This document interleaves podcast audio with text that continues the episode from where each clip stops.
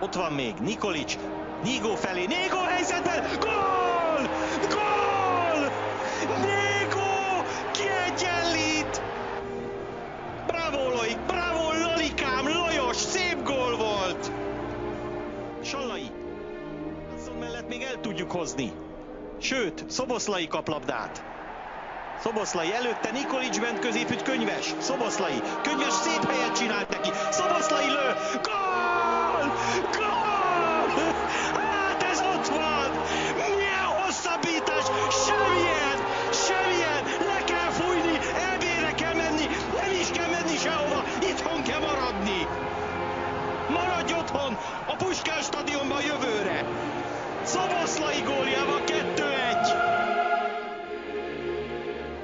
Good morning, good afternoon, good evening, and good night, depending where on the world you are listening to this podcast. It is the Hungarian Football Podcast, and just like it's Easter and it's all about big returns, but it's us again. It's June last year that we last recorded one of these, and we are back again because blatantly, guys, 4 0 against England was the last podcast that we um we did. And you, you got to go out on a high, haven't you? But you know that these guys are back and they're back with a bang. And so is Tom Mortimer. Tom, welcome back to the pod. I just hope that people listening have about a half as much enthusiasm and excitement in their minds as you do have it have in your voice because yeah, it's great. I love it. In, and in yeah, head, it's good to be back. It is good to be back. In my head, the build up and everything like that is is literally amazing. It's like the start of a Formula One race, but then it's like as the words come out, it's like a Skoda in first gear on M1 motorway out of Budapest. But here we are. To be um, fair, that could be just like an F1 race in general as well. Like it's lights out, go go go, and that first few corners is really good, and then the rest of it just turns into shit. And that maybe could be the podcast today. The first few moments could be really good, and then we could just descend into terribleness. Do you know what, Ty? It's funny. As I was list, like listening earlier, I wasn't listening to anything. I was honestly. I was listening to the Hungarian football podcast, but I was looking at when we last recorded, obviously to know it was back in June, and some of the other episodes I saw on there. I'm like, I can't believe we've had Gabor Kiraly on here. The king has been on this podcast we've had one of the top MLS managers, Peter Vermes, on this podcast. We've had countless amazing people on this podcast, and we're going to add another one right now. It is the all new editor of HungarianFootball.com, Mr. Kevin McCluskie. Thanks for having me on, Gaby. And uh, that's a that's an introduction I'll never be able to live up to now. So you might as well just turn off or get me off the show. Excellent. Thanks for listening, guys. We'll see you in another six months for another episode. Um, Kev, it's excellent to have you here. So, um, bit of background: Kev has been around the Hungarian football scene for many, many, many, many years. He's mm-hmm. a Vasas season ticket holder. We won't hold that against him at all. But that's the kind of level of his knowledge. Is you know, no, he's he's a NB1 regular, um, Hungarian national team regular. He is in every press box that he can blag his way into. I can assure you that. Um, Kev, firstly, with um, you taking over the realm of HungarianFootball.com editor, what can we expect to see going forward from you? Uh, you can probably expect to see lots of content on Adam Balajti. That's that's going to be the staple content, I think. Um, anything over and above that, it's going to just be play it by ear, really. but hopefully, we'll get you back writing, Gaby. That's that's going to be my number one target. As, as soon as the Hungarian national team don't need me anymore for motivational speeches, I will promise you I will write a, a, a um, an article for you on what I don't know, um, but we'll, we'll, definitely do that. And I think Tom Tom could be um, tempted to. I'll tell you what, Tom, I will if you will. How about that? No, there's an offer you can't refuse. and you're both out of retirement.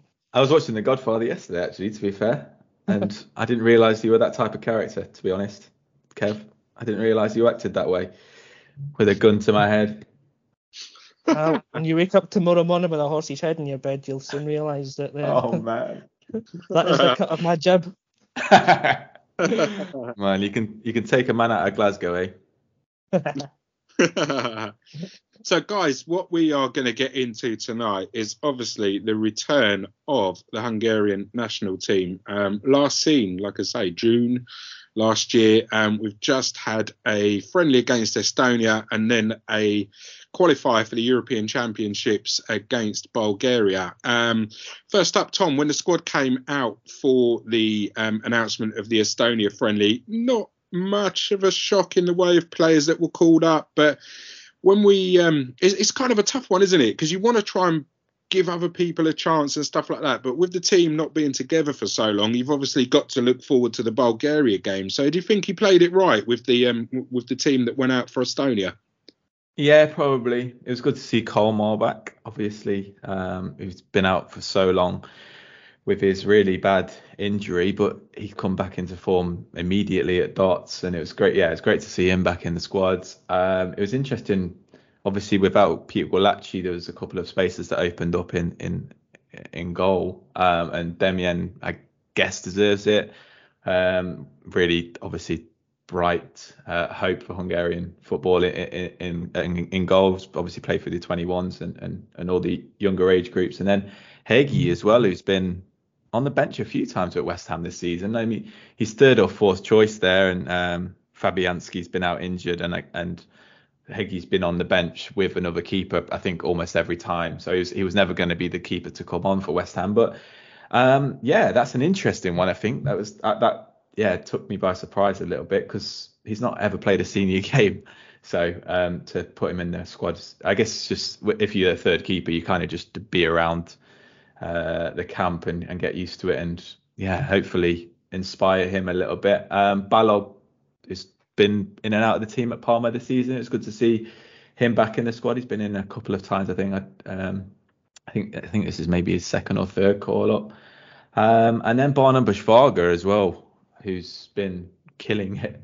Like basically every striker who ever goes to Paks.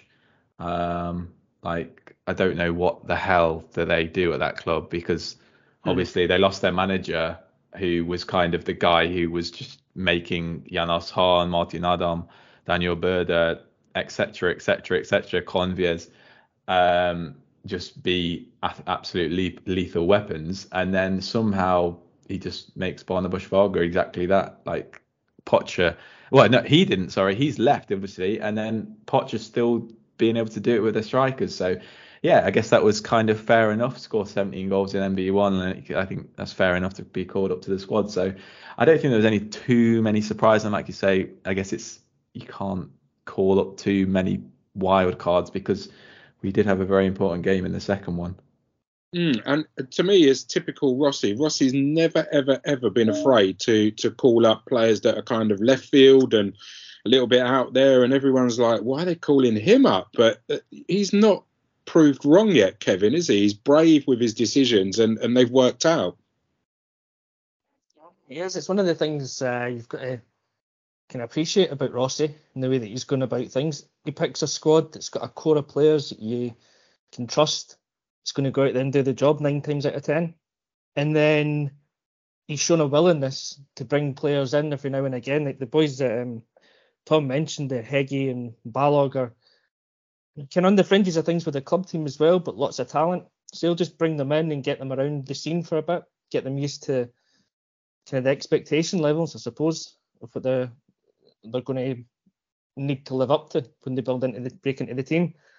But um, I Varga for me that was a that was an inspired call up. I've been singing his praises for the last 18 months or so, I think, because um, even when he was at Gyirmót, he was top goal scorer there two seasons in a row. I think he top goal scored for them in NB1 last season. He's picked on again this season.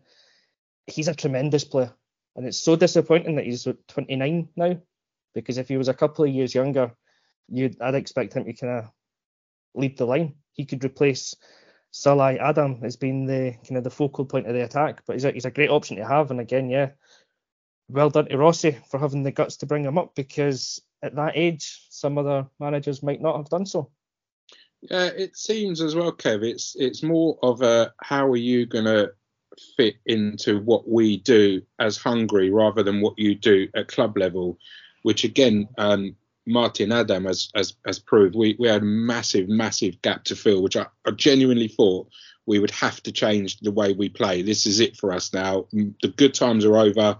We're going to have to adapt to the younger forwards we've got, etc. But but we've put Adam in to, to fill that role of, of Szalai, and it, it's clicking. It, it's absolutely working. Yeah, Szalai, excellent Szalai. Um, Martin Adam, apologies, my head was all over the place there. Uh, he he just had a battering ram of a centre forward, and he does that kind of classic number nine role that suits the way that Hungary want to play. I think puts himself about, makes it difficult for the defenders up there. You know, had my doubts really as to whether he would cut it at a national level, but so far he's taken to it, and I think you're probably spot on. It's like you say, he's um he's come in with a specific role to do in the team, and he just goes out and does what he's told by Rossi, and he fits the fits the plan perfectly. Um, yeah, and he's he's another one that you know just gives you really different option up front by not being the typical modern centre forward. Yeah, uh, is it? It's. It, I feel like with with Szalai and the way Martin Adam is that we potentially have two of the best players in Europe there that that play that position as your classic mm. number nine that are not necessarily goal scorers but are just an absolute menace which enables us to play the way we do and bring the other players into play our attacking midfielders are absolutely insane. Our wingers, it's everything. It's like if you focus on this guy, you're finished, absolutely finished. But yet you really need to because he's going to knock you all over the park and, and defenders are going to know that you're there. So I think it's it is the per- perfect fit. And you know, I, I, go all the way back to when Rossi first you know won the league in Honved. Famous, I say all the all the time. We are Honved winning the league. We, the worst team in in NB1 history, I think, to have ever won the league. But they played the Rossi way. Everything fitted. Everything worked. Everyone done what Rossi said. Won games. One nil. It wasn't spectacular it's literally like looking at Hungary as we have now as a national team was exactly what he did at, at, at club level. Um, he's just he's just an absolute master at it. Um, and now we're seeing the, the, benefits of these players coming on now through Rossi is just phenomenal. Bolla, we were talking about as a uh, a kind of breakthrough player who we firmly believed would probably, you know, he's doing well at Grasshoppers on loan from Wolves. Um, let's see what he can do in, in the last two games alone that we've seen, I genuinely believe, I don't know about you guys, that this guy could go back to Wolves and fit in and do a job in the Premier League. Yeah, definitely. I completely agree. Um, I think he just needs to be given the chance, really. Like Wolves have persisted with Semedo a lot over the past couple of years ahead of Bolla, and, and Semedo is just nothing. Like, he, one of the least Barcelona type players I've ever seen. I can't believe he even was signed by them. He even played for them quite a bit. And to see kind of Bolla, I don't think Bolla's the finished article by any means, but he's pretty young. Um, but he has so much to his game in defense and attack. I think he's like probably like a six and a half, seven at both of them. But that is a huge upgrade on Nelson Semedo, who is he would maybe say like four or five in those positions, and and obviously like there's a difference in levels. Like Semedo is is the first uh, has has been the first choice for Wolves over the past couple of years in the Premier League, whereas obviously Bolla is is doing it in a significantly worse league in the Swiss league. But I think I think he's got to be given a chance next year. Really, you see his performances on the international stage, and you see his. I guess he's been a little bit more inconsistent this year, but he's still yeah, like I say, really young and still got so much potential that I think I think he has to be given the chance. I think also if he doesn't get given a chance this season and, and it's another loan move that Wolves want to to give him, I I, th- I would if I was him, I'd be wanting to probably leave permanently and find a place where some team is going to invest in me as as a as a player for the future because it's it's all right going out on loan, but you're not really fully bought into by the club when you're out on loan. Like if if there's a guy who's kind of similar to your level uh, at the club, the the club are going to choose him over over a loan signing, and and obviously you're only there for a year. And whereas if you're a if you're a transfer or you're actually on the on the books fully, like they're going to put more effort into you for the long term, really. So I think that that's always kind of the problem when team players go out on loan. I I looked look to our youngsters like Schaefer and um and, and players who kind of got a year here and there, and and it's that's that problem always happens.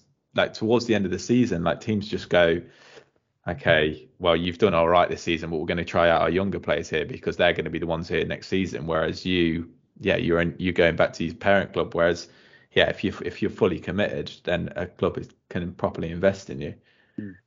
No, I agree completely. I think uh, the, the best thing, best scenario would probably be Wolves getting relegated, so that the Mm. bigger name players will all, you know, end up leaving. They're not going to be on those massive wages in the Championship, having to take wage cuts, etc., etc. I think that what a grounding that would be because that is an absolutely insanely tough league, and you know, at, at the end of that, they'd have a, a, a well-rounded player, I'm sure. But like you say, it's you know, unfortunately, the reality of, of this kind of stuff is is that you know he, he could probably end up in the Bundesliga or Eredivisie or, or whatever it might be. But then, great for us as well because as as you know, history has proved these are great leagues for developing Hungarian players. Bizarrely enough, better than our own country. So, yeah, we we like to see um see what happens there. Um, obviously, we had a very bizarre mode. Must mention that we did we did beat Estonia. It was very very comfortable. It was very very much like a, a, a training game. Um,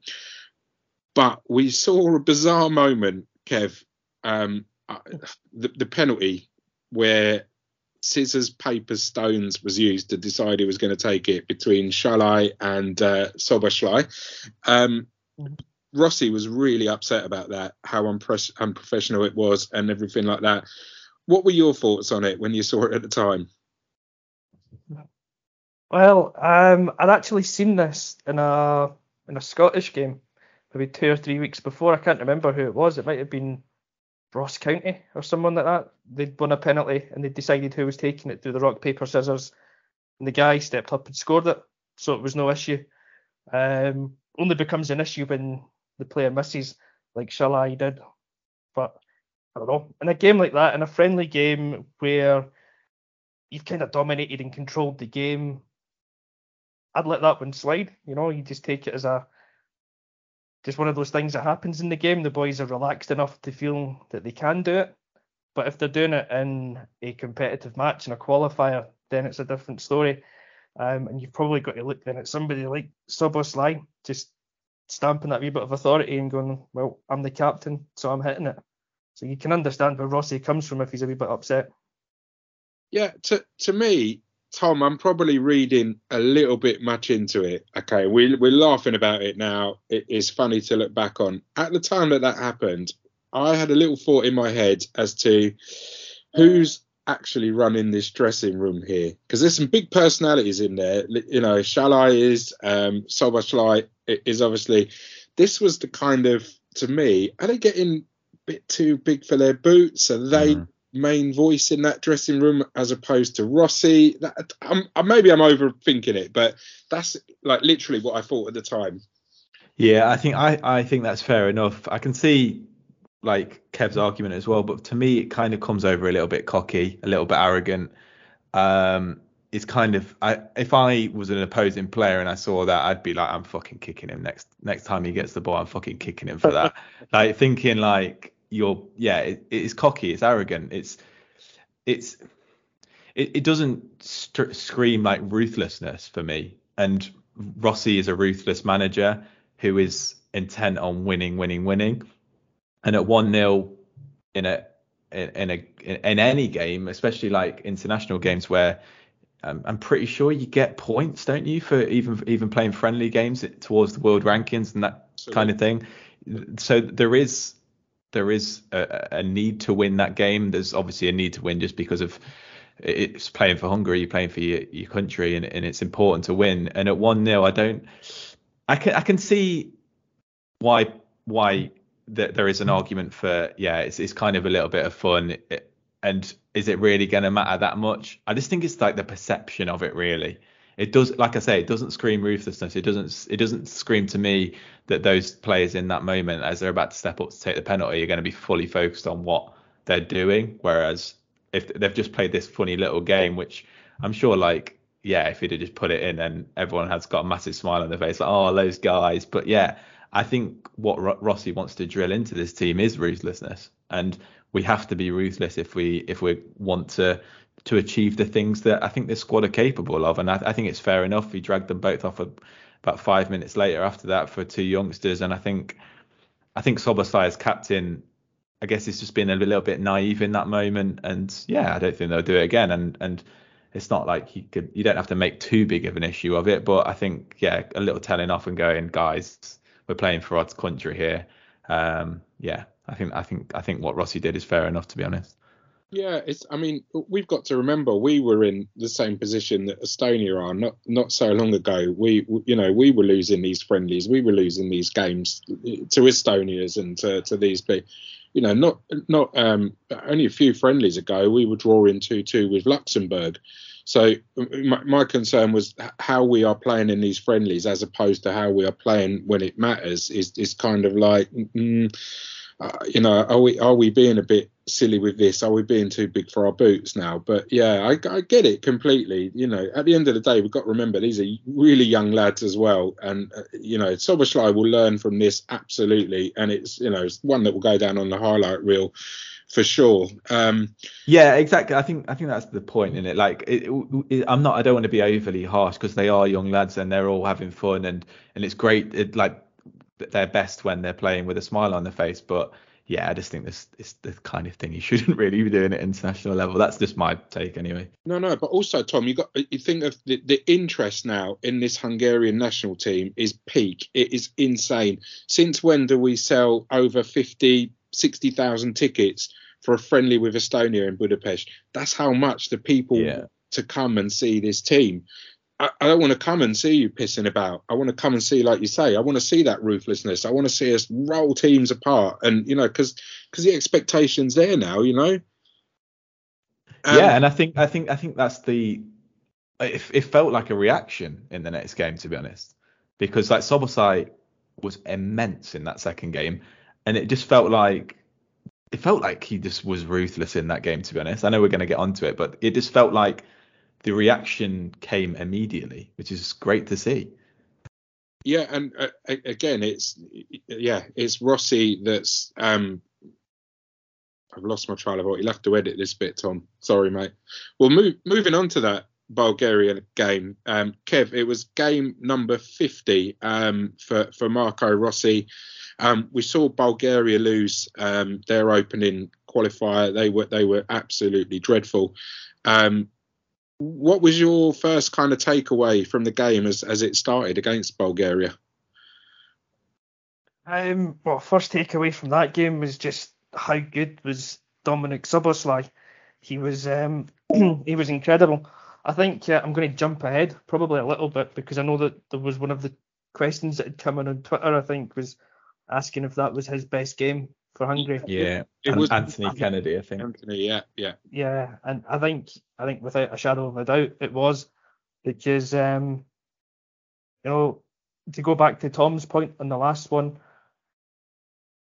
was this the moment where he was going to stamp his authority on the team and on the dressing room and show that leadership capabilities and what have you? And he absolutely did. He just stepped up, led the team from the first minute, drove them on his performance was incredible. Every single attack that Hungary had pretty much came through him. It was either him or Kerkez on the left. Um, and then as the game went on, I think Szoboszlai's tiring a wee bit. He drops back into left back and he starts building the attacks from there. It was an incredible performance by him all round, and the whole team just seemed to click as a unit. And that's kind of what you were saying earlier, Gab. Just uh, the way that Rossi's got them playing every player in that team has a role, and they all know it inside out. Um, and everybody just played played it perfectly. Bolla up and down the right hand side was immense for the full game.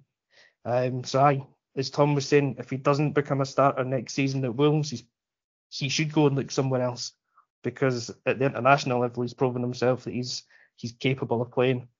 Um, And then I think as well, just as the game goes on, it was a complete professional performance because they got the 3 0 lead by half time, and the second half was just a case of seeing it through. We get the three points to start the group off, and it puts us in a really, really strong place because I think it's Montenegro that's up next, and that's a winnable game away from home. So, you know, you could be looking at another successful qualifying campaign. Although I don't want to get too far ahead of myself and think that those thoughts.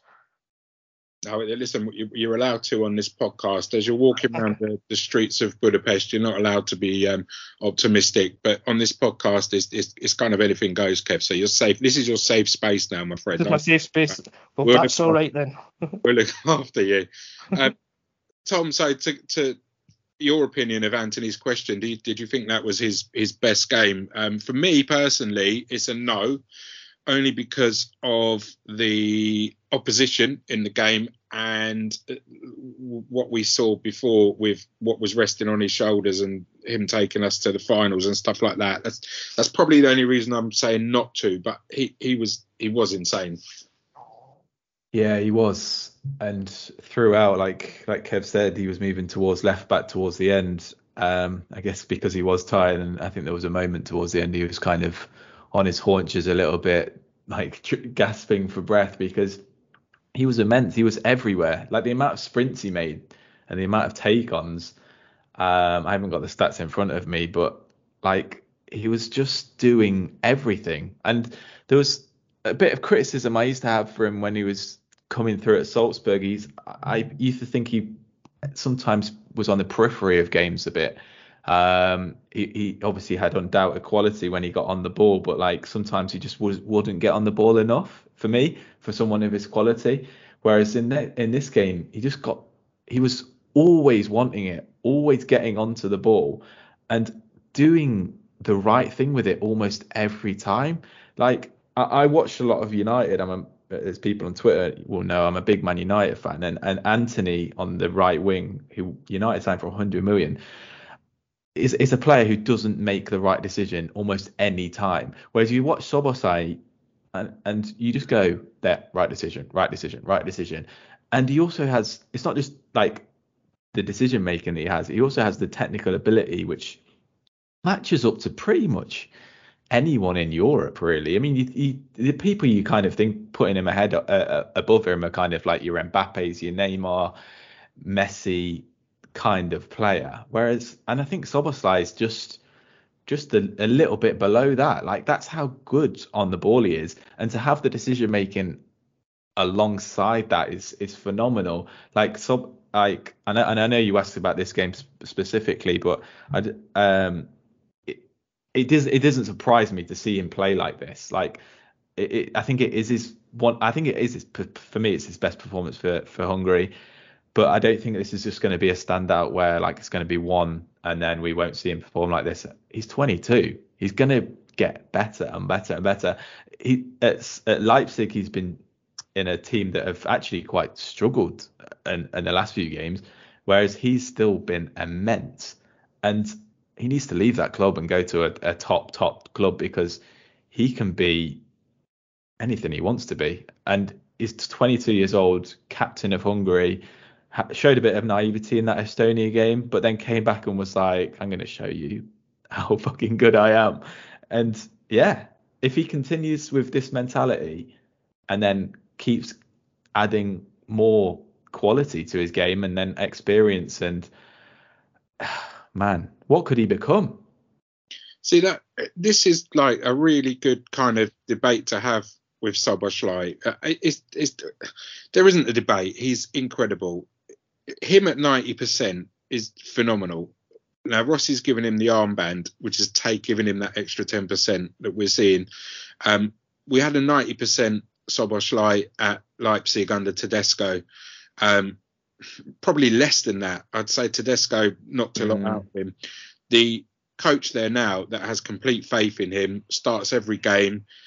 His assists, he's he's running the show in midfield there for Leipzig as well. Clearly a confidence player. You show the confidence in him, and you're gonna you're gonna get it back.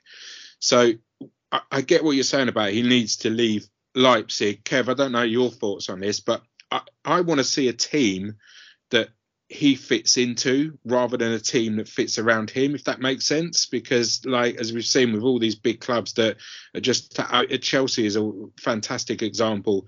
They're signing. And he's been linked to Chelsea as well. Yeah, well, this is the thing. They're signing absolutely insane players that are brilliant, and then going right. How does he fit into our system? Well, he, he doesn't. But mm. he's blah blah blah. That's not good enough. Do you know what I mean? I want to see him at a club where it, it, he fits and I think this Leipzig team is a, is a fantastic fit for him. I really, really do. Um, the only fear is is they're, they're likely to leave, and Kunu and uh, you know others are likely to go. It's what happens then. But um, I don't know. I see a Dortmund or something like that, like as a as a as a really good fit. They've got proven track record with youngsters, um, Gio Reyna, etc. First team regular, obviously. Um, uh, what's the English lad's name? I can't remember his name now. Uh, Bellingham. Bellingham, that's it. Sorry, yeah, Bellingham's in there.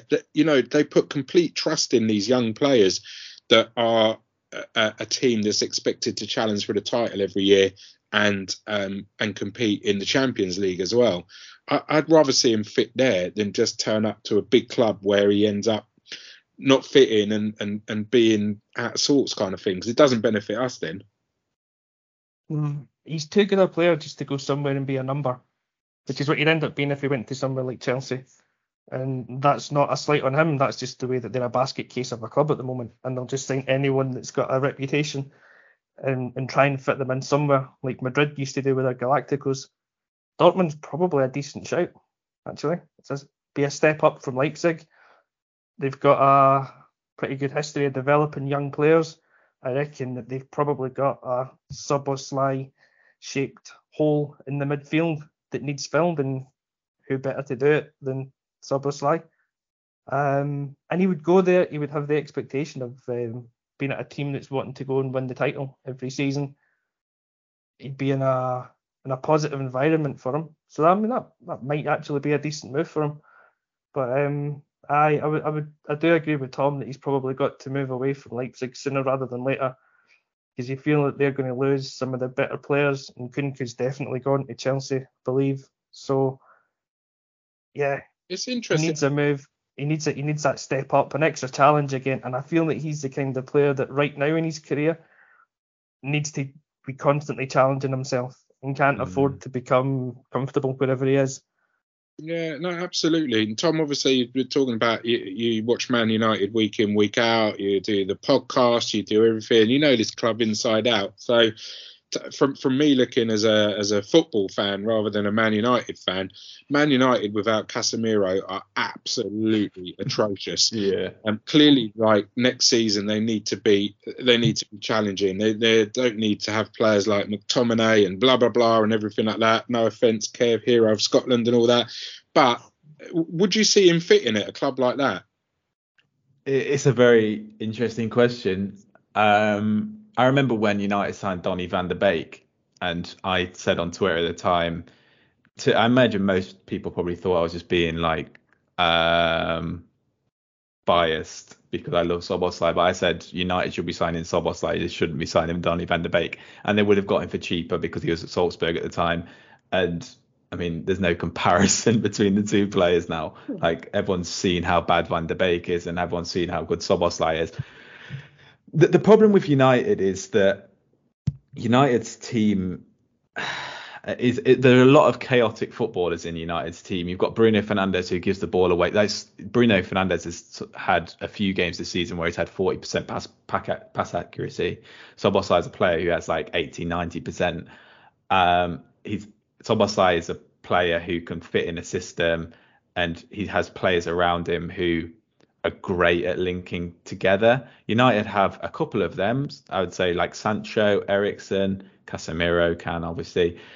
But then we've also got like these this chaos like Anthony and Fernandes and Rashford who can be effective, but they they don't really fit into a system. And I think that's United's problem in general is that there's kind of too many players from one school of thought and too many players from another school of thought, and it doesn't really mesh together. And I think my problem with putting Szoboszlai into that, a little bit like how Pogba fit into that, is that is is is kind of he's he's good enough, hundred percent, to play at that level. But I think it's a bit like Chelsea. Like it's kind of some players will make it, some won't because of random reasons. And I think if he went to United, he's, he's taking a bit of a punt because not, there's not a settled team at United right now. It's not a it's not a um, a round hole being fit into a, a round peg being fit into a round hole. It's kind of it might be round or it might be triangular shaped. It might be squared. Like it, it, it, the, the problem is with United, maybe in two or three years under Ten Hag, then then a system will develop and and players will come in. Uh, the right players will come in in the transfer window and they'll just fit seamlessly into the side a little bit like how it works at City or how it did at Liverpool under when they were at the best under Klopp. Um, and a little bit like how you say it, it, works at Dortmund, really. Like Dortmund have had that for years. Like they they haven't got the best players in the world, and they keep bringing these youngsters in, but they fit into a system which is is always the right system. Really, it's always a system that works well together. Like Dortmund have years where they finish fourth or fifth or sixth, and then they have other years where they're like this season where they're t- challenging for the title. But that's more because of their they're they're a selling club um, and that they have they lose their best players every year and they have to rebuild, but the system kind of stays the same. I think Bayern Munich, in my opinion, is is a place where I would potentially like to see Szoboszlai. I think he's I think he's good enough to play for Bayern Munich, and it's that and that's the team which is generally settled a lot of the time. Obviously, they've just sacked Nagelsmann, but they're still top of the of the league, and they've brought in Tuchel straight away they they act with efficiency and and ruthlessness when things aren't going right, but things go right pretty much all the time because they win the league pretty much all the time and they'll be winning Champions League like they did two or three years ago and they'll be competing for a Champions League like they will be this year. I'd love to see I'd love to see Szoboszlai go to Bayern Munich. That'll be I, I'm looking at the team now and I don't really know how he fits into it right now, but I thought the same when Leo Goretzka went there and and Goretzka's been awesome. Goretzka's got more defensive um, ability to his game, and I guess Szoboszlai you want closer to goal. But you look at Thomas Muller coming towards the end of his career, and you think could he's not the same type of player as, as Muller, but he he can play in the same types of areas, and you think Szoboszlai might be a, a, perfect kind of replacement for that for the next 10 years at Bayern Munich. And and that's kind of the level which I think Szoboszlai is at. I, I, I get the Dortmund kind of point, but to me, Dortmund it's not a sidestep because Dortmund is the better club and they're going to be challenging for titles, unlike Leipzig, who are just too inconsistent, really.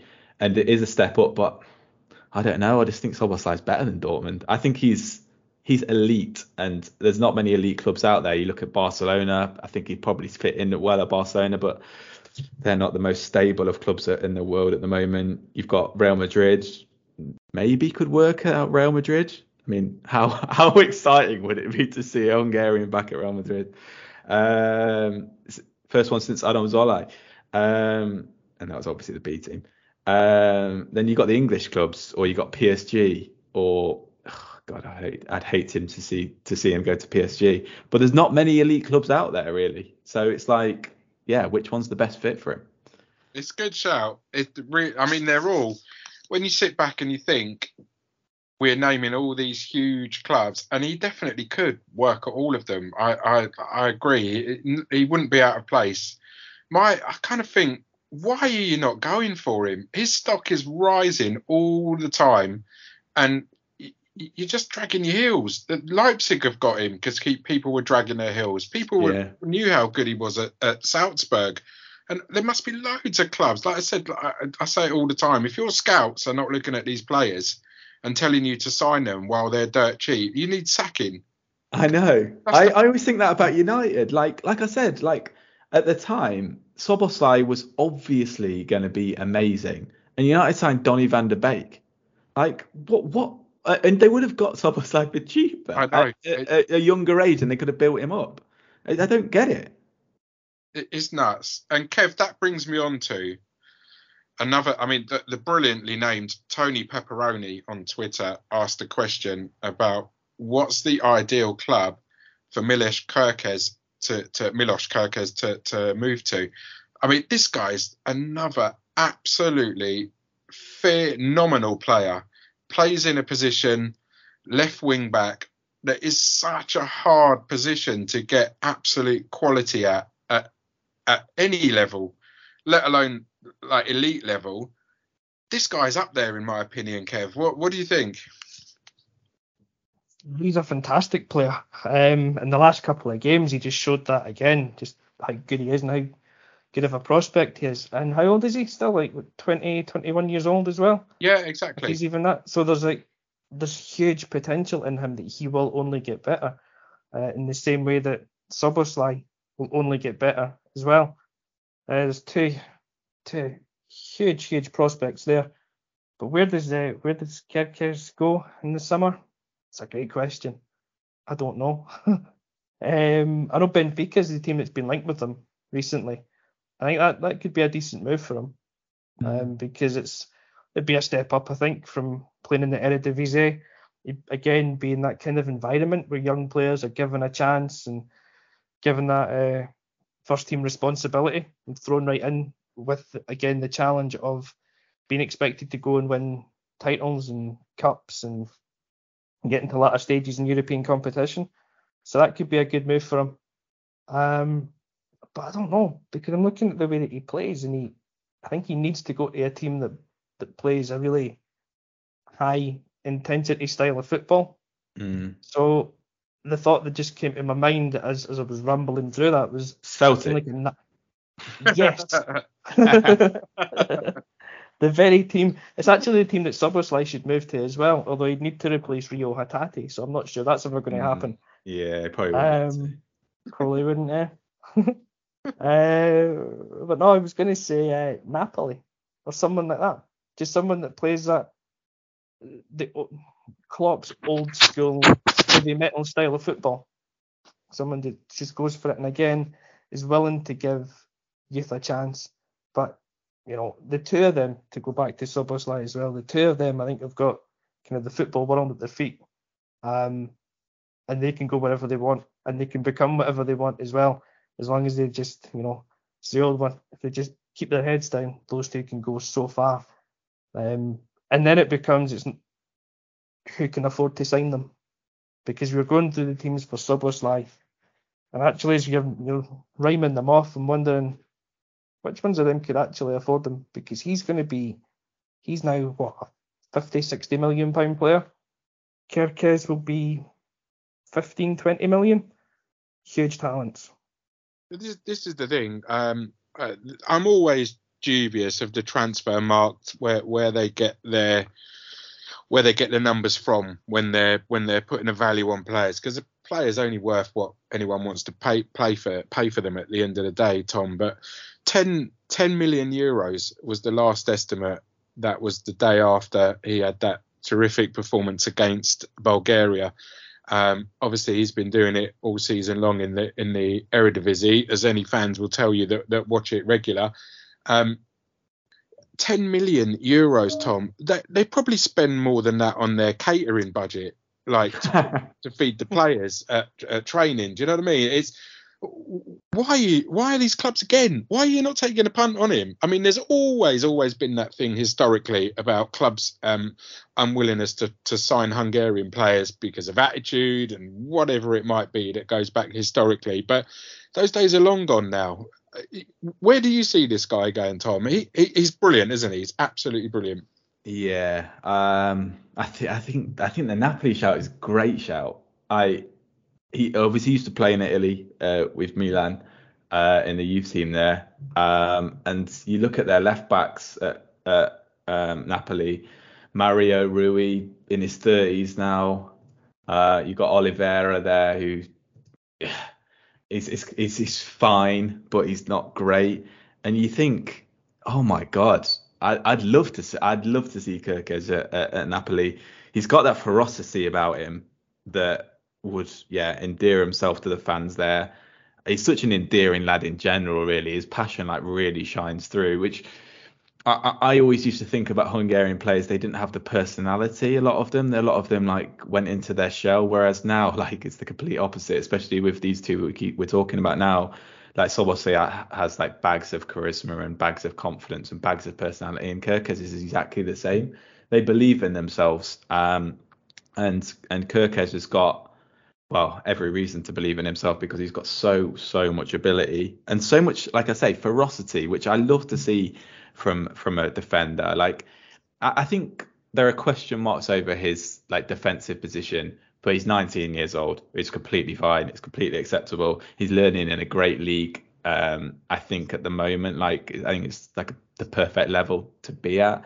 He going, but going forward, he's electric. Like he, they're not. There are not many like left backs in the world where you think, wow, he's so good at going forward. I, I think to like well, Adam Lang. One, well, yeah, I was gonna say him, but then I was also gonna say yeah, Too and obvious. Too obvious. yeah, yeah, obvious. Yeah, I, I don't want to go with the obvious shout, but like one of Kev's mates, I guess like Andy Robertson, who's just mm-hmm. immense at going forward. He, he obviously does it going backwards as well, but like I, I- I think I think Kerkez is.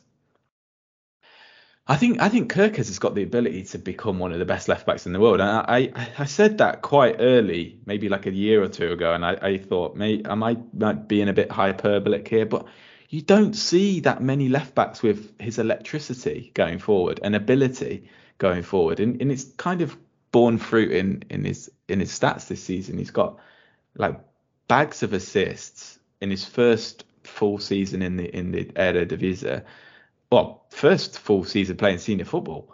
Um, and you just think, well, no, sorry, he had he had years at, at he, in, in the Hungarian second division, but it's not really quite the same thing. Um, but like, yeah, he's he's got everything, and and like you say, putting him in a team like Napoli, who are who are ferocious and play high pressure, in, intense football, I think would be absolutely perfect.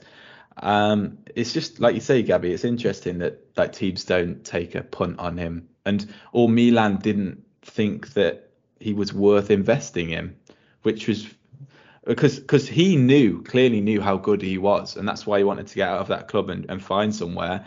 And AZ, we think we're going, yeah, our left back's going in the summer, come and be our number one. And yeah, it's, it's been it's been an awesome first season, like playing European football. They're still in the Conference League, playing Eredivisie for I guess a, a top side, not the top top side over there, but yeah, it's going to be.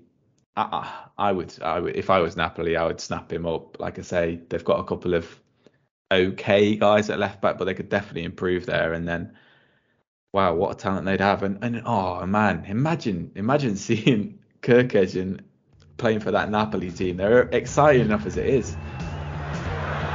És indul Szalai, és vissza lehet tenni Klenheslenek, és újra Szalainak, és ott a gólhelyzet, és a gól! És a gól! Szalai vezet Magyarország!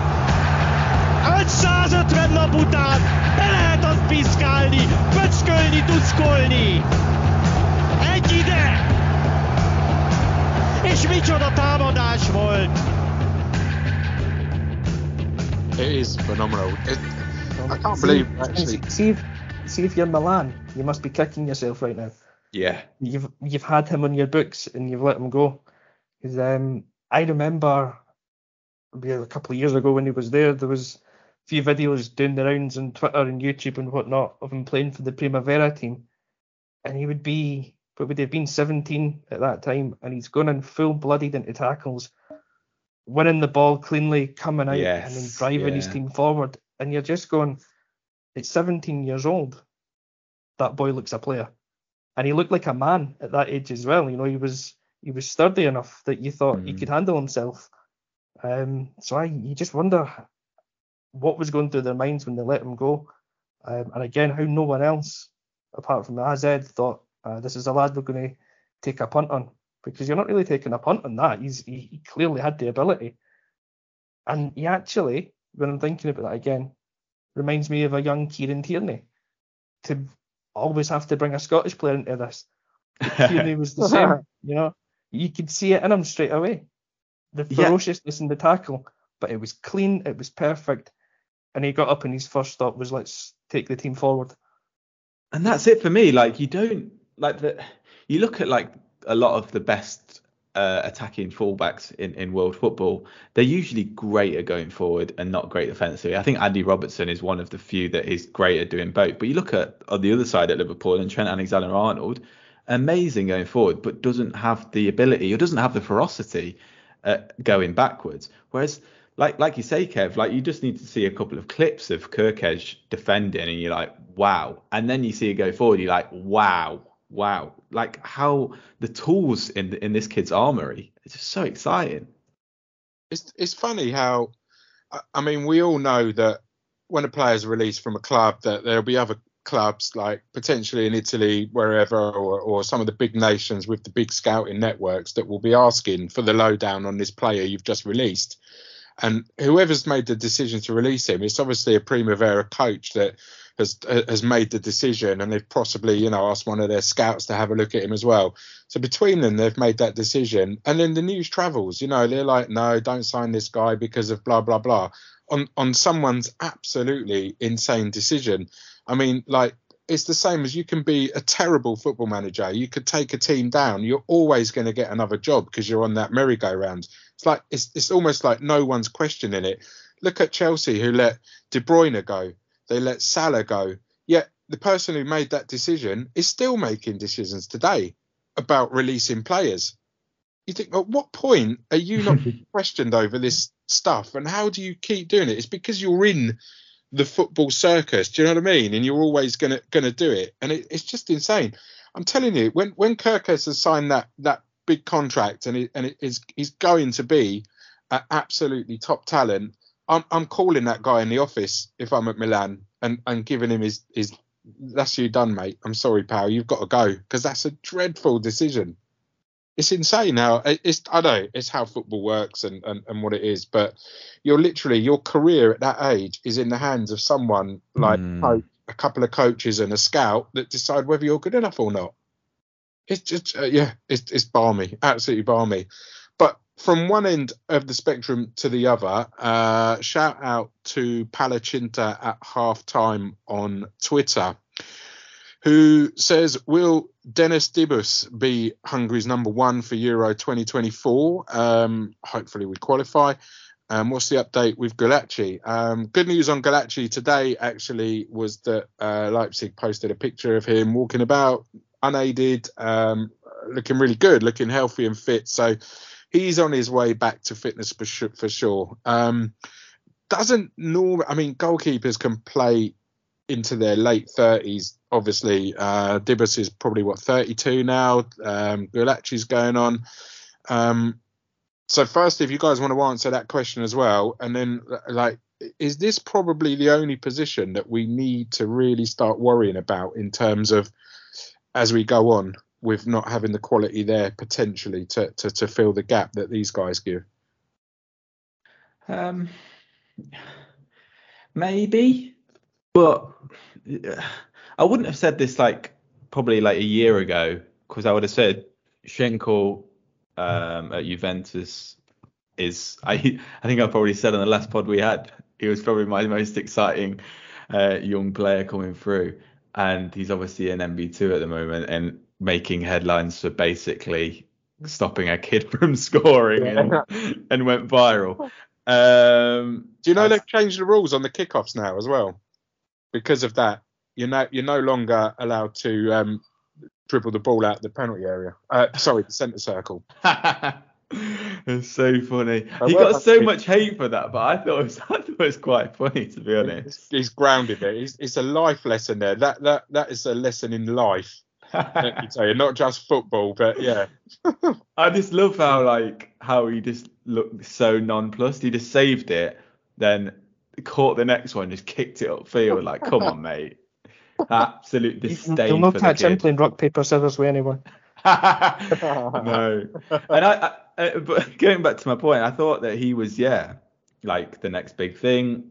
Obviously, being an MB2, it's fine though. Like I, I've said this on the pod before that goalkeepers usually go out on loan to to small to very small clubs when they're young. Um, you look to like Dean Henderson, uh, Jordan Pickford. I, I think they both went to non-league when they were younger, and, and obviously both have played for England now, um, and both play in the Premier League so I don't think it's anything to worry about uh, per se. Like the first step for a goalkeeper to play in senior football isn't always at the highest level. Um, Hegyi has not had a, a loan yet, I don't think. Correct me if I'm wrong. Um, I'm gonna just search that because I just want to make sure I'm not talking absolute shite. Uh, he hasn't had a, he hasn't had a loan. He went from Haladás to West Ham and he's just been in like the youth teams. He's played a lot of like under 21 football with um, West Ham. I think at 20 you'd want a loan very soon because like the the level of of under 21 football is just not very good to be honest. Um, and especially for a goalkeeper, like you don't really learn that much there. I think you look at like Akos Onódi, like we thought he was going to be quite good at Aston Villa, and he's gone back full time. Uh, no, he hasn't gone to Hungary. He's gone to Cyprus to be the number two over there. Like he's left Villa full time. Um, and, and and I don't think you can really tell like how good a goalkeeper is when they're playing at youth level. To be quite honest, that I, I, I thought when I saw Zenko, like he looked different to me. He looked like a senior, senior lad playing youth football. Um, but yeah, to go back to the point of Dennis Bush, um, I, I don't know. I think I think if Gulacsi Gulacsi's back next season, which he should be, I think I think you've got to give him the the first choice back. Like Dibusz is a good shot stopper. Don't get me wrong, he's a good shot stopper, but he's nowhere near the level of Gulacsi, in my opinion. Um, so if if Gulacsi's back playing first team football for Leipzig, I don't think I don't think there's any question personally. I think I think Ferencvaros fans might argue with me uh, regarding that. And like I said, the, the Bush is fine. He, he, does he does well pretty much every time he plays for Hungary. He's never let us down.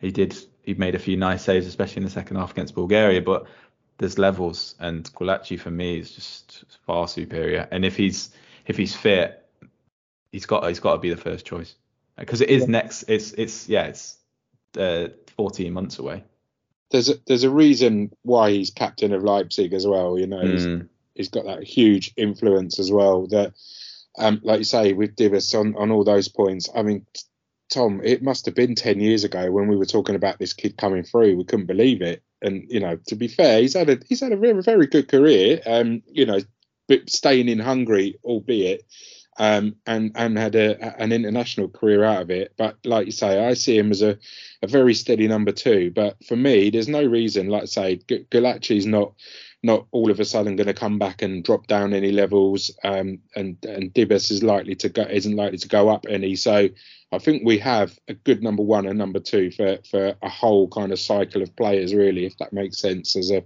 me saying cycle, but you, you know the way these players are yeah. through. Um, that was also a question, Tom. You'll have to remind me of the chap's name. We we know that he's in Canada, um, and I'm so sorry I haven't got your name in front of me. Spe- special Ketamine or Special K. Special K, Special K. Special That'll get us, um, yeah, demonet- demonetized on the on the podcast. um, no, fantastic. It's great. It's great. You, have been calling for the podcast for a long, long time. Um, yeah, big shout to you. We really appreciate your support. We appreciate everyone's support as well. It's fantastic that you're even clicking the play button, downloading whatever you're doing. Um, you know, we just, we just love talking about Hungarian football. We love talking rubbish, and the fact that we can put both of them together on this platform is amazing. So, no, big shout to you all. Um, another question. My mum loves to listen to you as well, Gabby. So. D- does she? She does. I, she's I, I have a, she's the number a, one downloader. She's amazing. I have a round range of um, merchandise available that will be winging its way to her. I promise. I promise. um, another question from Canada as well is that um, I hope we have Marco Rossi available to guide us through to the 2026 World Cup qualifying and um, hopefully an appearance at the finals. Uh, it, it's going to be tough for anyone not to qualify, basically, for that World Cup, I think. But um, his contract uh, goes, I don't think it goes beyond Euro 24. Um, do you think successes in the last two years in particular are primarily due to Rossi? Um, would this team implode without him at the helm now with the players we have available? I love that. I like the end of that question. That's fantastic. Um, it's a really good, interesting question, actually.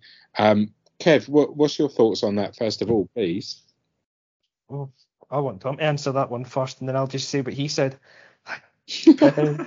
uh, because it is a great question, isn't it? It really is. It really Yeah. is. It is. Um,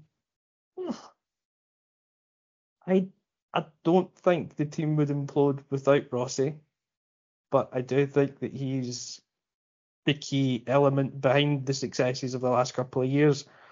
Um, if I'm the head of the MLS, I'm going to move mountains to keep Rossi at the end of his contract. I'm going to give him whatever he wants to stay because we've seen we've seen the progress from the time that he's taken the job on to where we're at now with the national team, where you know we beat England four one and things like that. You know that was unthinkable just a couple of years ago, and he's taken the team on so far.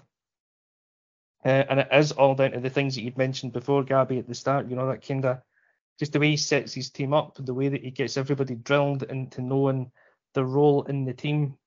Um, and he just sets them out with, I think, pretty simple instructions of what they need to do, and the players follow it. So he's he's definitely a massive, massive element behind why or behind the success that Hungary's had recently. The reason I don't think they'd implode without him though is basically because the players will stay the same. So as long as the, the MLSZ go out and do their recruitment of a new manager correctly, find someone that's fairly similar or a, a wee bit more progressive by that time than Rossi, then you know you'd have to be confident in the players that they can carry it on, and they'll be professional enough that they'll want to carry on and and keep on being successful. But it's uh, it's it's a question I hope we'll never really have to answer come that time because I'm I'm hopeful that he will stay and sign a new contract, and he seems to have a a real affinity with Hungary, with the people, with the team. So He gets. I think he's a, He, I- he absolutely gets it. He gets it, yeah. And uh, I, I think I think he'll have unfinished business still by that point because he'll want to take Hungary to as many of these kind of major competitions as he can. He'll want to get them out of the group stages in these competitions as well. Uh, and I think he'll be a guy that will be driven by those kind of personal goals and motivations. I'm hoping so anyway. And I'm also not sure in a, in one sense where else he would go. Um, Yeah, does would he go back to Italy for a club job? Who, because would he would he go anywhere else as a national team coach? I don't think so. So, you know, take as many positives from this as we can and try and build as many arguments as we can. That um, we don't need to answer the question in 2026 of whether Hungary will implode without Rossi because he's still going to be there. That's a great shout. I mean, uh, he, the dream of all of this, and if he never manages again after, then you know I'm fine with it. But to lead us out at a World Cup w- would just be the peak, wouldn't it? It's, it's just Mhm. you know, it's, to to have won a league title with that Honved team, and then take Hungary back to the World Cup and see them through a group stage. Gaby, you're getting a big tattoo of him on your forehead. That's how much you love him. listen. I, I don't look like this with a bald head. I've only done this because of Mark Ross, Marco Rossi, mate. I'm, I'm morphing into him slowly. I want to be him so badly, but it, it's incredible. I mean, we like we said at the start of the show, is, is that was his 50th game in charge of us against um against Bulgaria, and at the time when Marco Rossi nearly took Honved down, I absolutely cannot believe how we're talking about the same guy. It's, it's just beyond absolute beyond beyond belief. The fact that he came back and won the league with Honved after nearly getting them relegated, um, uh, it's just baffling, isn't it? It's just baffling. But there's something about the guy. Clearly, it's just it just works, and and and he works for us. And you know, long may it continue because we have had absolute years and years and years of garbage. And you know, I'm never ever ever going to forget or take anywhere uh, anything away from from the golden team of Puskás and co. But these guys, in their own right, have lifted that. Like it's not the only thing we have to cling on to now. We've got all these guys, and I genuinely, it's he's massive. He's a massive, massive part of that, and the reason for it. So, whoever decided to give him that job, Csányi, if it was you, for, I saw you got a medal the other day. Maybe it was for that. I don't know, but yeah, fair- fair play. It's, it's yeah, absolutely incredible. Um, here, here's another question that um, someone asked me on Twitter the other day as well, and I, I apologise once again. Now, as you know, we don't do any preparation for this. We push the record button and we go. So, yeah, I did try and want to change that actually because to try and impress Kev as the, the new editor and show him how things work here. But we're like, nah, You impress me every day, Gavin. Ah. Don't you worry about that. such a charmer. You can come back, all right? You can come back. Um, but it's just um, one of the questions always asked is why is this? Why have we got this golden generation of young players? Where are they all coming from? Why have all of a sudden has it come from? Because um, we, we all know the the investment that's gone into Hungarian football at league level, um, stadiums and, and and grassroots and everything like that. But uh, arguably, NB1 at the moment is as worst as it's ever been for me. It, I, I just think the level at the minute is dreadful. The champions, um, Ferencváros, are going to piss the league again, despite out of the last 10 games winning two matches. Um, they're looking dreadful in the league. They've, you know, Europe was a different kettle of fish. They they, they did okay. They did good. Um, where are they coming from? This is the question because there is nothing that, that you can put your, your finger on and say, ah, that's what we've done and this is why. Any ideas, Tom? Are they be, coming from behind the find found down the back of the sofa with the car keys or what? It, it's just bizarre, isn't it? Coming from abroad. yeah. We've got Willi Orbán, we've got Mi- Milos Kerkez, we've got Loic Nego, we've got Callum Styles. Nah, like that, that's obviously facetious, but I think I think like part of it has helped. Like the fact that Kerkez chose Hungary over over Serbia is is huge. Um, I, th- I think Kerkez said when he was asked of this by Benzer, I think, um, that Serbia never even got in touch with him, which is crazy. I mean, you're talking about Milan sacking the uh, the guy who let him let Kerkez go, but the guy who didn't get in contact with Kerkez as a youngster to ask him to play for Serbia should also be sacked um, because he is Serbian. He doesn't even speak Hungarian. I don't know if he does now, but like when I last saw him interviewed about it, he doesn't even speak Hungarian. Um, Willi Orbán, obviously, but that in itself is is an achievement. It's something that Hungary were were terrible at in previous generations, where there was loads of players that could have played for Hungary who, for whatever reason, I guess disorganization or maybe no inclination to to to try and get these boy, boys involved. But like now, anyone who's partly Hungarian, like Callum Styles, like Hungary is straight on the phone to be like, "Come on, mate, do you want to play for us?" And they're like, "Yeah," and that helps 100%. Like to have a smattering of foreign players in the team brings with it. I think it's interesting because you you would say if you were like a a, a, a strong nationalist, you would say uh, Loic Nego, Willi Orbán, uh, Callum Styles, they can't play for Hungary. They haven't got it in their heart. But I think it brings almost a different type of desire, to be honest, because if you're Loic Nego, and especially like certain parts of the Hungarian society won't be very pleased that he's playing for Hungary, and, and in the same way as like some people won't be very pleased that Callum Styles is playing for Hungary. Like they've got something even more to prove. They've got to they've got to prove those doubters wrong. They've not they're not just kind of in there because they're they're from Hungary. Like they've got even more to prove, and I think that actually brings like a yeah even more of a a desire. Like like I say, it's probably conversely to a lot of people's thought. I think that I think that is the truth. But where are the players coming from? It's a mix, isn't it? Like there's there's not like a golden generation that have just come through. There's a few players from who are of a similar type of age. We've got Balogh, we've got Kerkez, we've got András Németh. But and then we've got kind of Szoboszlai who's a little bit older. We've got Nagy who came through in a good generation with Kleinheisler. We've got Gulácsi who's from the original golden generation with Németh and Koman. It's just been quite a steady um, few years really. We've kind of got like two or three players from from every generation really. Like you look at the kind of the squad and it's a real mix of ages. You've got players like like Dibusz and, and Gulácsi who are in their 30s. You've got Kalmar, Klein Heisler, in kind of their late 20s, Gazdag. You've got Szalai 25, Szoboszlai 22, and like I said, the, the youngsters like Kerkez, Hegyi, if you want to include him, András Németh, who are, are of the younger age. Like that's that's kind of the perfect recipe, I guess. If you want to kind of create a, a, a football team, you want to have that mix of ages. You got a little bit of experience, you got a little bit of youth, uh, youthful arrogance, arrogance of youth in there. You've got the players who are at their peak in the late twenties. Like it's it's for whatever reason, it's kind of fit quite perfectly. My fear is that you see a few of like Hungary's youth games recently, and and results haven't been great.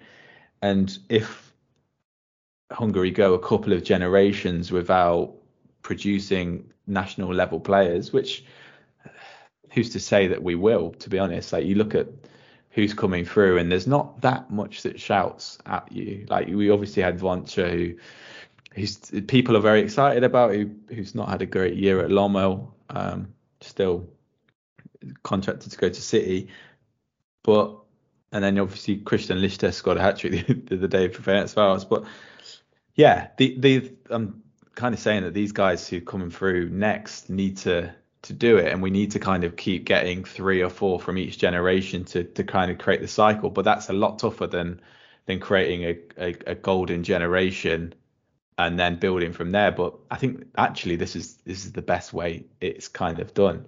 But and I think yeah, just kind of keep doing what what they've been doing really. Like the academies are obviously getting better and players are coming through. But yeah, keep trying to poach players from abroad because it really works. That's a good shout. Absolutely good shout. Um, and I'm sure that Kev will now be going through ancestry.com looking for Scottish Hungarian players to see to see who uh, who can come up, and then he, he will have completed football and life, no doubt. Kev, um, good shout with um, bringing up Lisztes, obviously um, his his dad was an absolute legend of Hungarian football, and he scored uh, a couple of goals at the weekend to get Fradi out the uh, uh, the mess that they were in. Um, what a moment for him! Um, surely a call up for him is not far off. Kev, um, Charlie said um, Rossi's Hungarian strong squad is very strong. Um, big shout out to you, Charlie. Anyway, out there in your truck, no doubt, listening to this, give us a beep beep. Um, but is there anyone else who you think should be included? Now, at the minute, when we look at our squad, I mean, he trusted um, Bálint Vécsei for the uh, Bulgaria game in that midfield spot. Um, we still have no Schaefer. We have uh, Styles out for a few months, injured. Uh, Gazdag didn't get off the bench. Um, Botka didn't get off the bench. We've got some incredible talent that can can, can fit in there. Um, I think I know the answer, Kev, to who you want to see included, but let's just clarify that. Well, there's only one man, Gaby. You know it. Adam Balajti. Get him on the plane. Sell him, Kev. Sell him. If you haven't heard of Alan Balajti, Kev, please let the listeners know about the man, the myth, the legend. Adam Balajti is undoubtedly, Gaby, the greatest player that you've never seen in your life. He's unbelievable. He's about five foot eight. He's got a wee tubby belly. He wears his socks rolled down to his ankles with the tiniest shin pads you've ever seen. He will take 17 stepovers to beat a man when none would have done the job.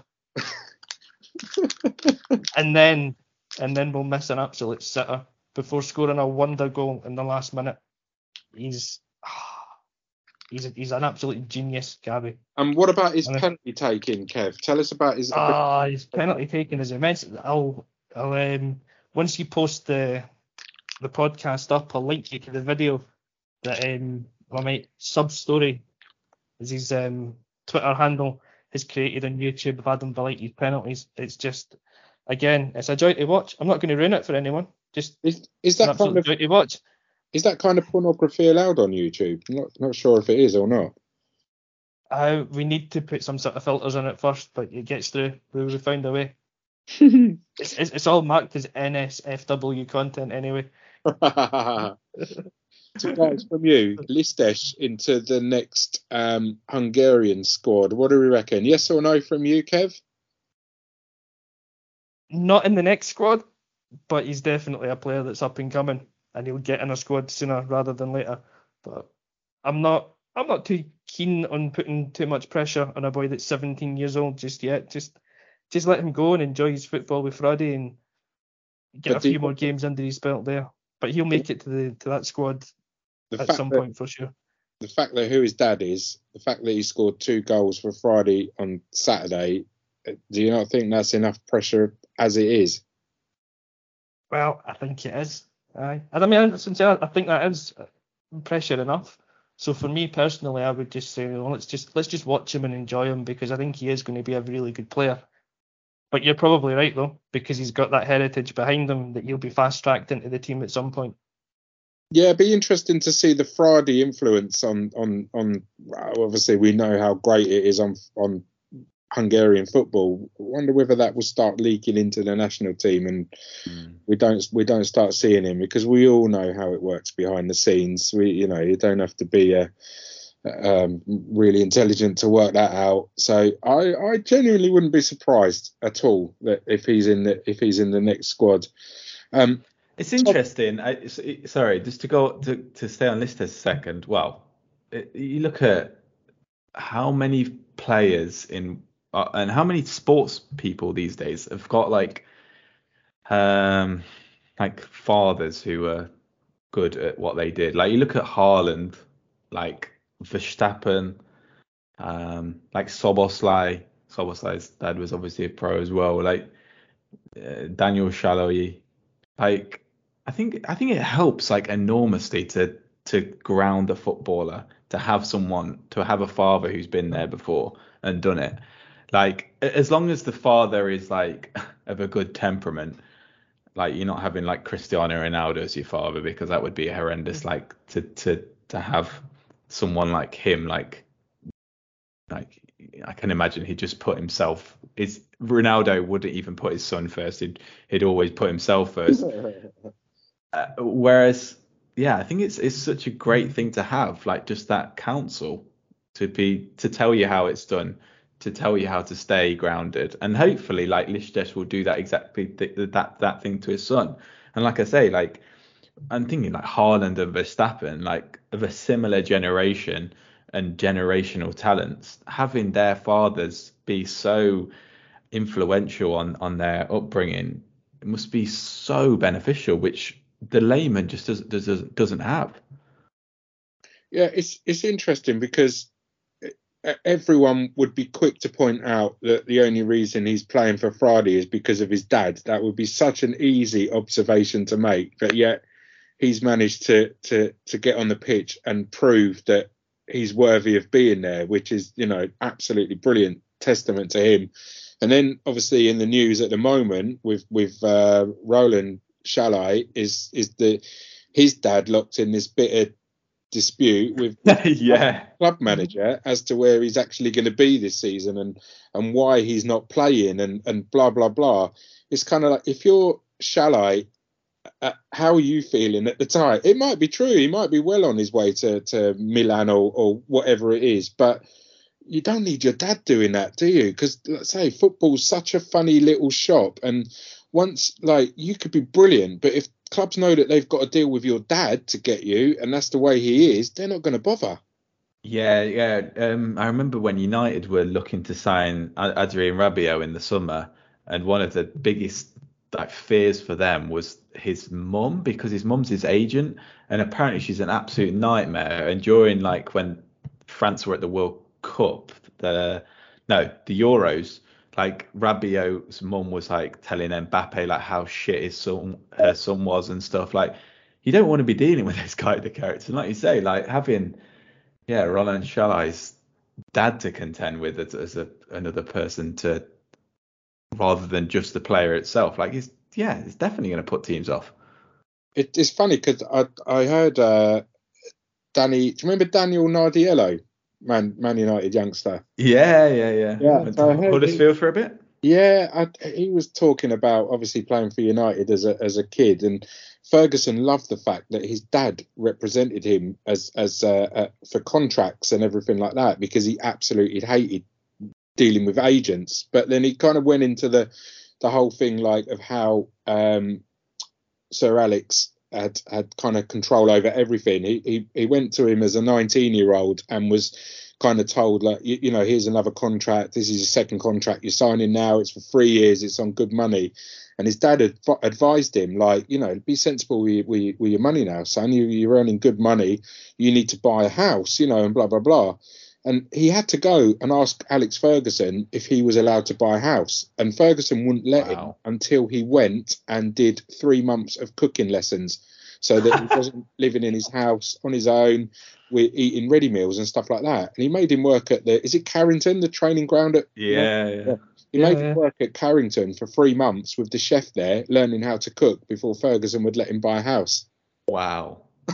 that is mad. Insane, isn't it? Absolutely yeah. insane. But I wonder how many games Daniel Nardiello played for the first team as well. Like having that much control and like and that eye for detail over just exactly. a youth prospect. Yeah, exactly, exactly. And it, you know, it's the whole thing. If you've got the guidance there, albeit from you know, his dad was clearly had his head screwed on, telling him to get him a house, and and you know, and Ferguson's like, yeah, you can have the house, but you need to be able to cook and look after yourself. And it's still like Fergie's going to come around and show him how to use the washing machine, you know. But, and and you know, like I say, we've got Shalai, who whose dad's gonna gonna mess his career up if if he's not careful. You know, it's just yeah. quite quite insane. He played um, four games for United. Did he? And never in the Premier League. Three League Cup appearances, one Champions League appearance. But man, could he cook cheese on toast?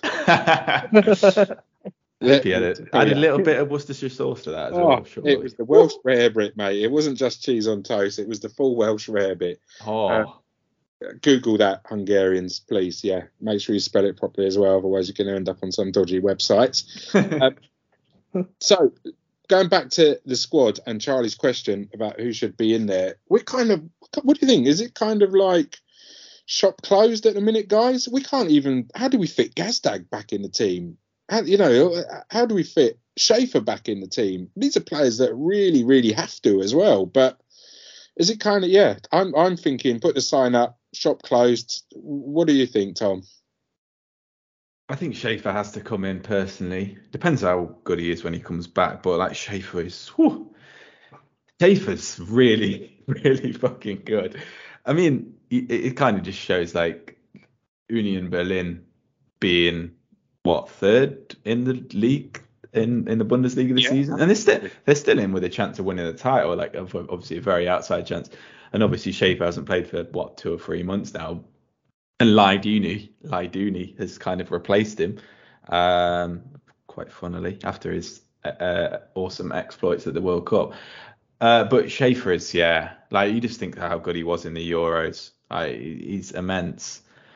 Gazdag as well. Like Gazdag was in the running. Well, in most people's running to be the MVP last season. I don't think he actually got nominated uh, in the end, despite his, his, heroic season with the Union last year. They won the MLS Cup as well, didn't they? Mm, yeah, yeah.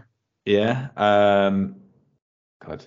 Um, there's so much happened since that world, like before the world. Like I can't remember anything from before, before the World Cup essentially. Um, so, but yeah, like those two, I know like Gazdag didn't, come on, but it, it does show our strength in depth. And like you say, like Callum Styles being out injured, another great player, great player to come back in, um, and who hopefully will be better than we've seen him for Hungary. He's been he's been fine, um, but having a, a, season under his belt at Millwall and hopefully, oh, I mean, he's still like 22, 23, isn't he? So there's plenty more to come from him. Like it's so it's it's difficult to to say it's a close shot, but there is so much talent that we have right now um, and depth, which like obviously you take Szoboszlai out of the team and Hungary are completely different. Like especially like his performance against Bulgaria, everything went through him. Almost everything good,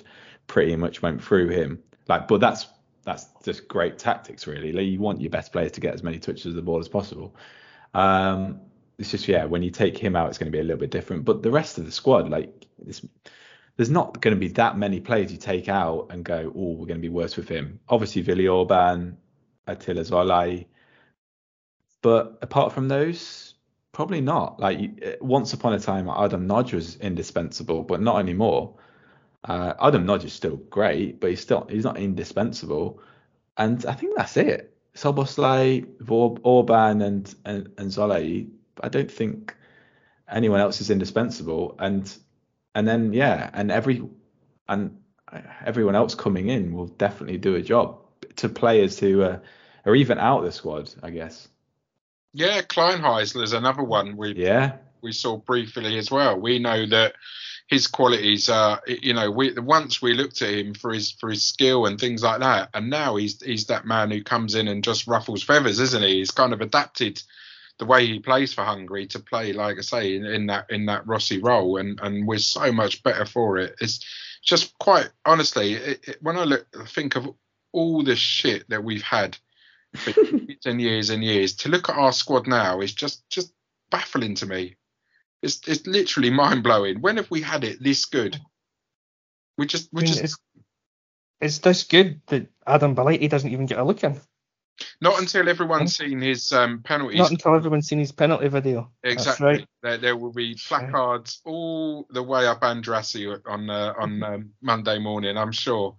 Um, Kev, as we move forward now, we've got two qualifiers in June. Um, away to Montenegro, home to Lithuania. Um, if, if everything goes to form, should be pretty easy for us. Um, then in September and October are the two big ones. Away to Serbia and home to Serbia.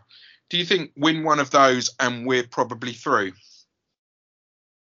I think so. Yeah. I'm going to jump back to your previous question first, or the previous point, and go that you can also add in people like Peter Bora and Aaron Csongvai as well, as guys that aren't getting a look in at the moment, but I've got that potential, I think, to step up into the national team. So again, it's that kind of strength and depth that's there.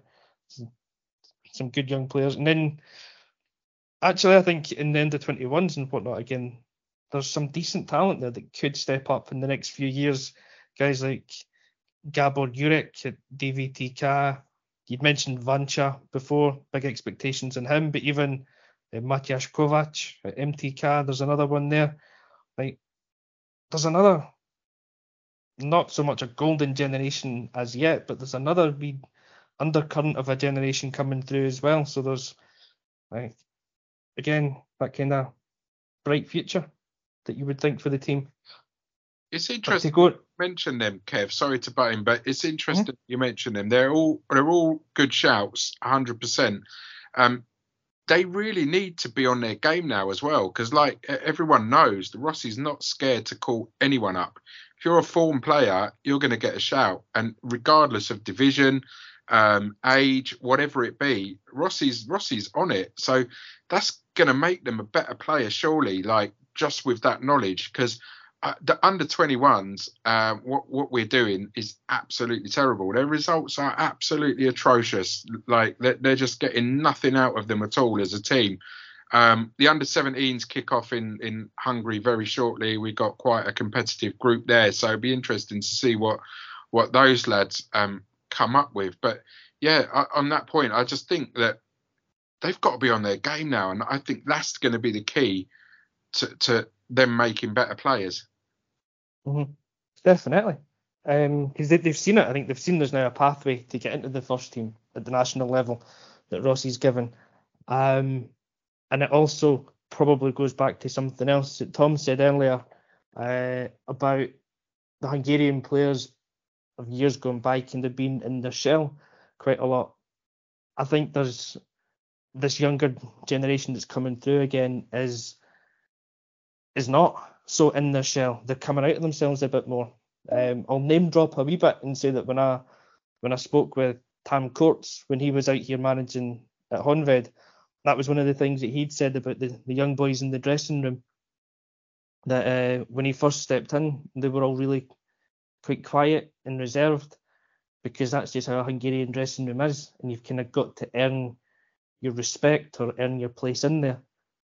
But by the time he was unfortunately on his way out, Tam, he was saying again the young boys were stepping up and they were becoming a bit ballsy, becoming some of them, a couple of, I think his expression was they were being dickheads in the dressing room, but they had to be because that was the way that um, they were going to get on at the club and them trusting in their own ability a bit more. So I think I definitely think we're seeing that. But quite a few of the young players that are coming through, they actually do believe in their own ability now. And I think if they see there's a way they can get in the national team, that's got to help kind of push you on a bit. And that reinforces Tom's point about you know us having foreign players and stuff. As much as that, us having foreign coaches at our f- football league level um, also brings in these new ideas. And like you say, Tam changed the dressing room there.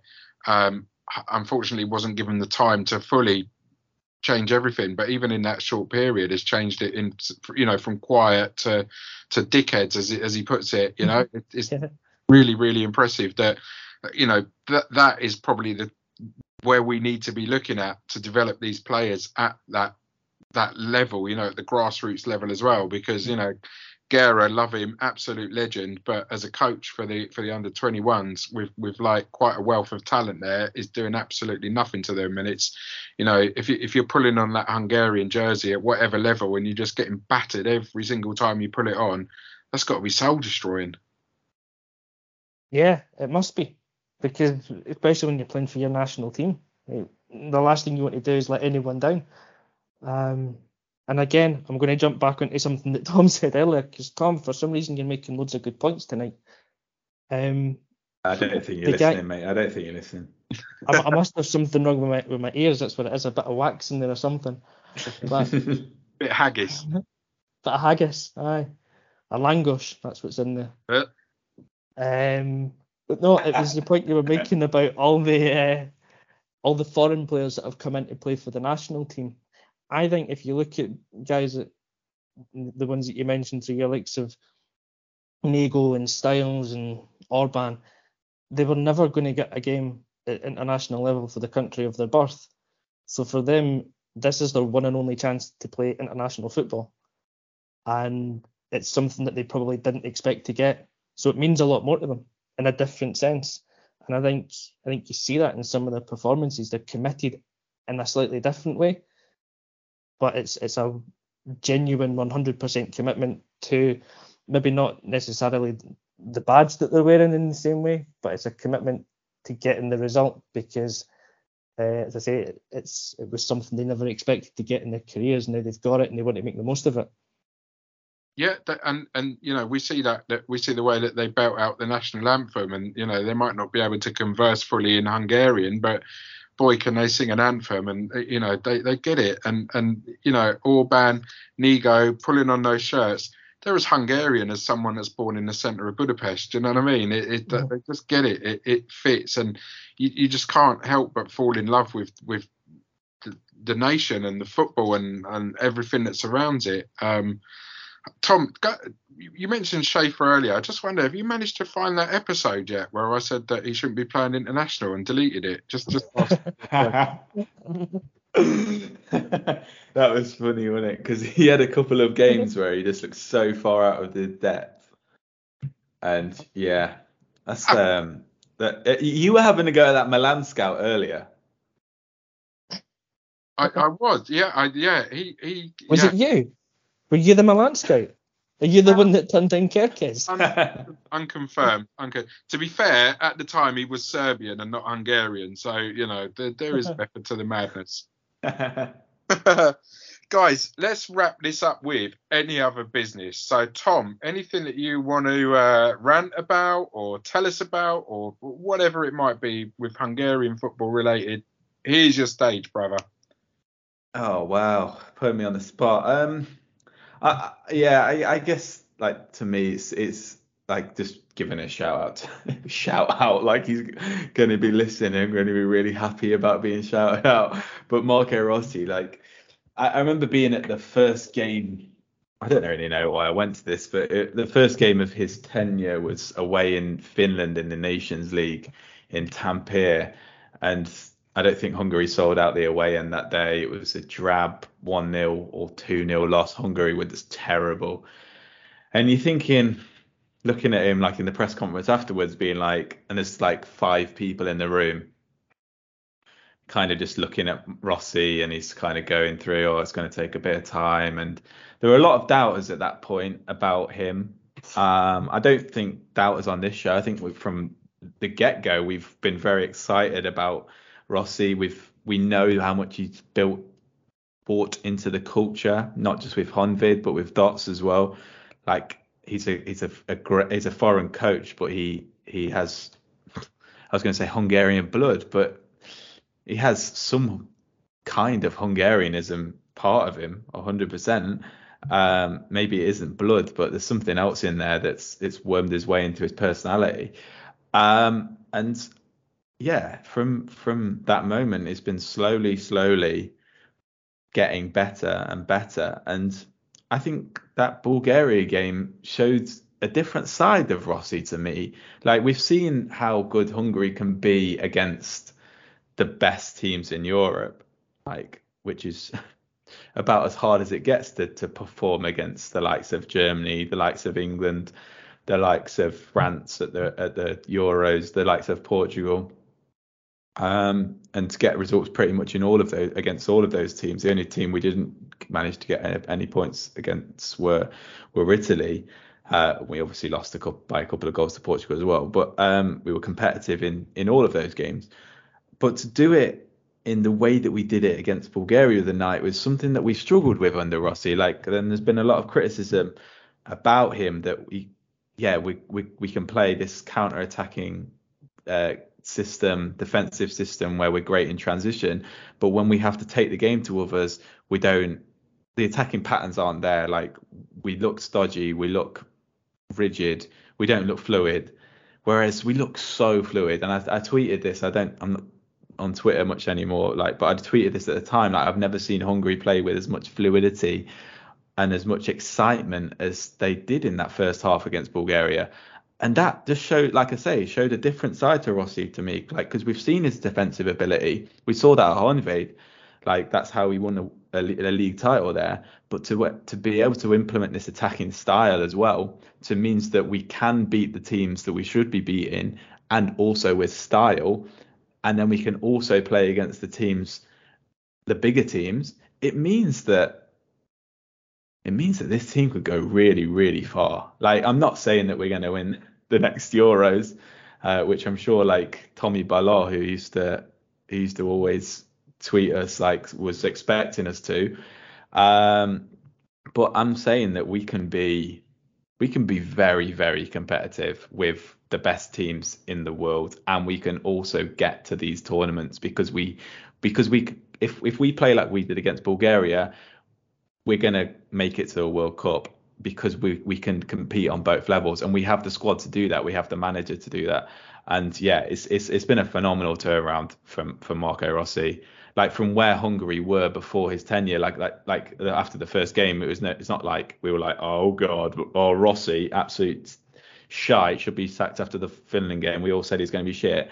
Like where Hungary was starting from to now, it's just remarkable. Like what a man. And and like we spoke about earlier, is that um yeah, where did Hungary go from this? You look and I kind of think I am a little bit scared after his tenure who can take over and do as good a job because there's no one who just fits the Hungary side as well as him. Like there's no Hungarian coach that you would want to do this job. And as we've seen before, for, foreign coaches who don't get Hungarian culture and the Hungarian identity don't work out. But Rossi, Rossi's just a, a unicorn. Very, very, very well put, Tom. That is, yeah, absolutely outstanding. And it, it is Rossi. I, I, honestly, the the way I feel towards this guy is, is just yeah. There's it's almost godly like. Do you know what I mean? As weird as that sounds, mm. but yeah, he, it's just just how he feels. Like everything you said there just rings so true. Is is is uh, amazing. There can't be anyone in international football management that has done the turnaround that he has to where we are today being a relatively unknown. You wouldn't know who he was. You genuinely wouldn't know who he was. That at, at, the time, you know, NB1 wasn't getting the particularly great coverage, and that you just you just wouldn't know who he was. And now, uh, you know, everyone knows who Hungary are now and, and who Marco Rossi is. And yeah, long may it continue. Um, Kev, you've um, you, have already used your Alan Balajti Adam Balajti card a, a, few times this evening, so you can't wrap up with him. But take the stage.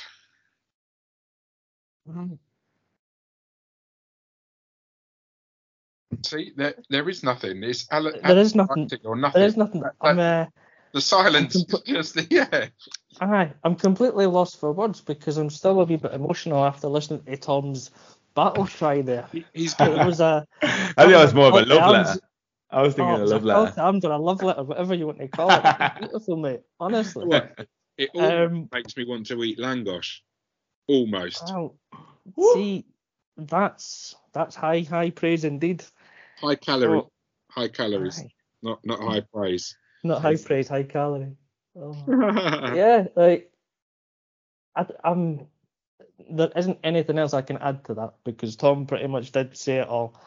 All I'll, all I'll add to it is um, to answer the question that I actually managed to dodge earlier on is that yeah, next couple of games, Montenegro, Lithuania, expecting six points from them. Double header against Serbia. If we win one of those games, we're finishing in the top two, and that's I think that's a stick on, and I think we can definitely do it. I think from the, those next four games, we can be targeting nine points as a minimum. Um, Rossi's got this team doing something that, yeah, you just didn't think was possible.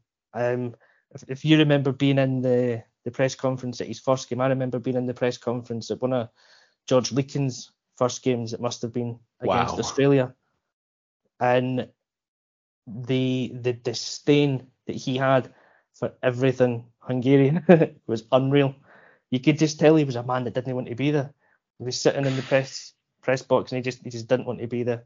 He was so rude with the way that he dismissed every single question that came to him. Um, pretty much how dare a Hungarian journalist question his tactics in a game.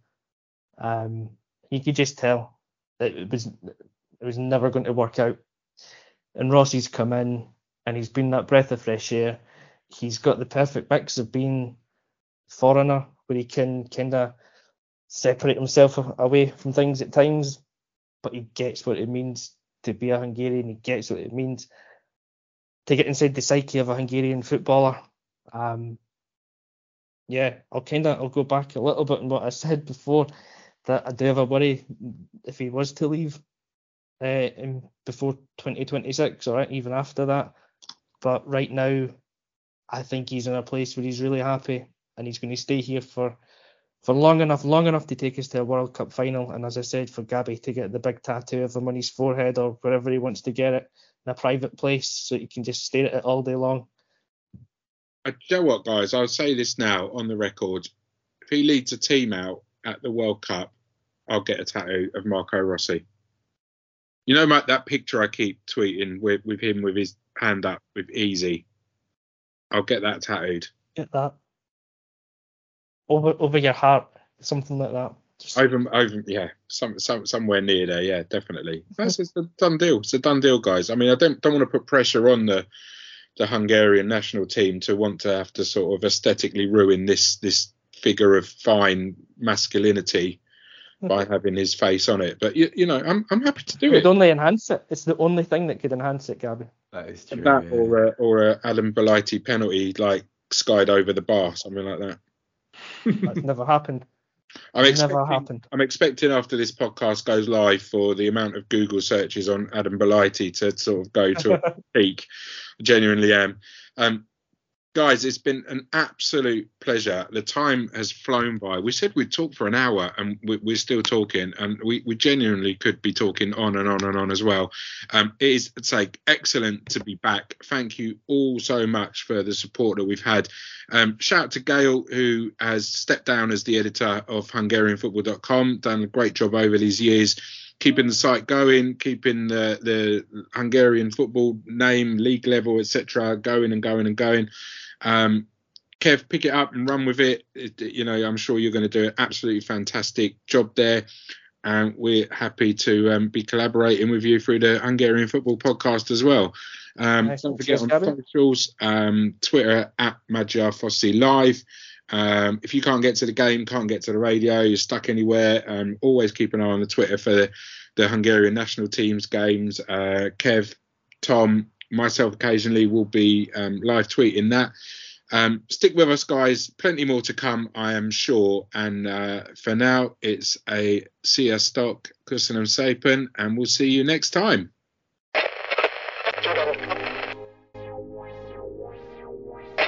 Stay safe and uh, keep listening to the podcast.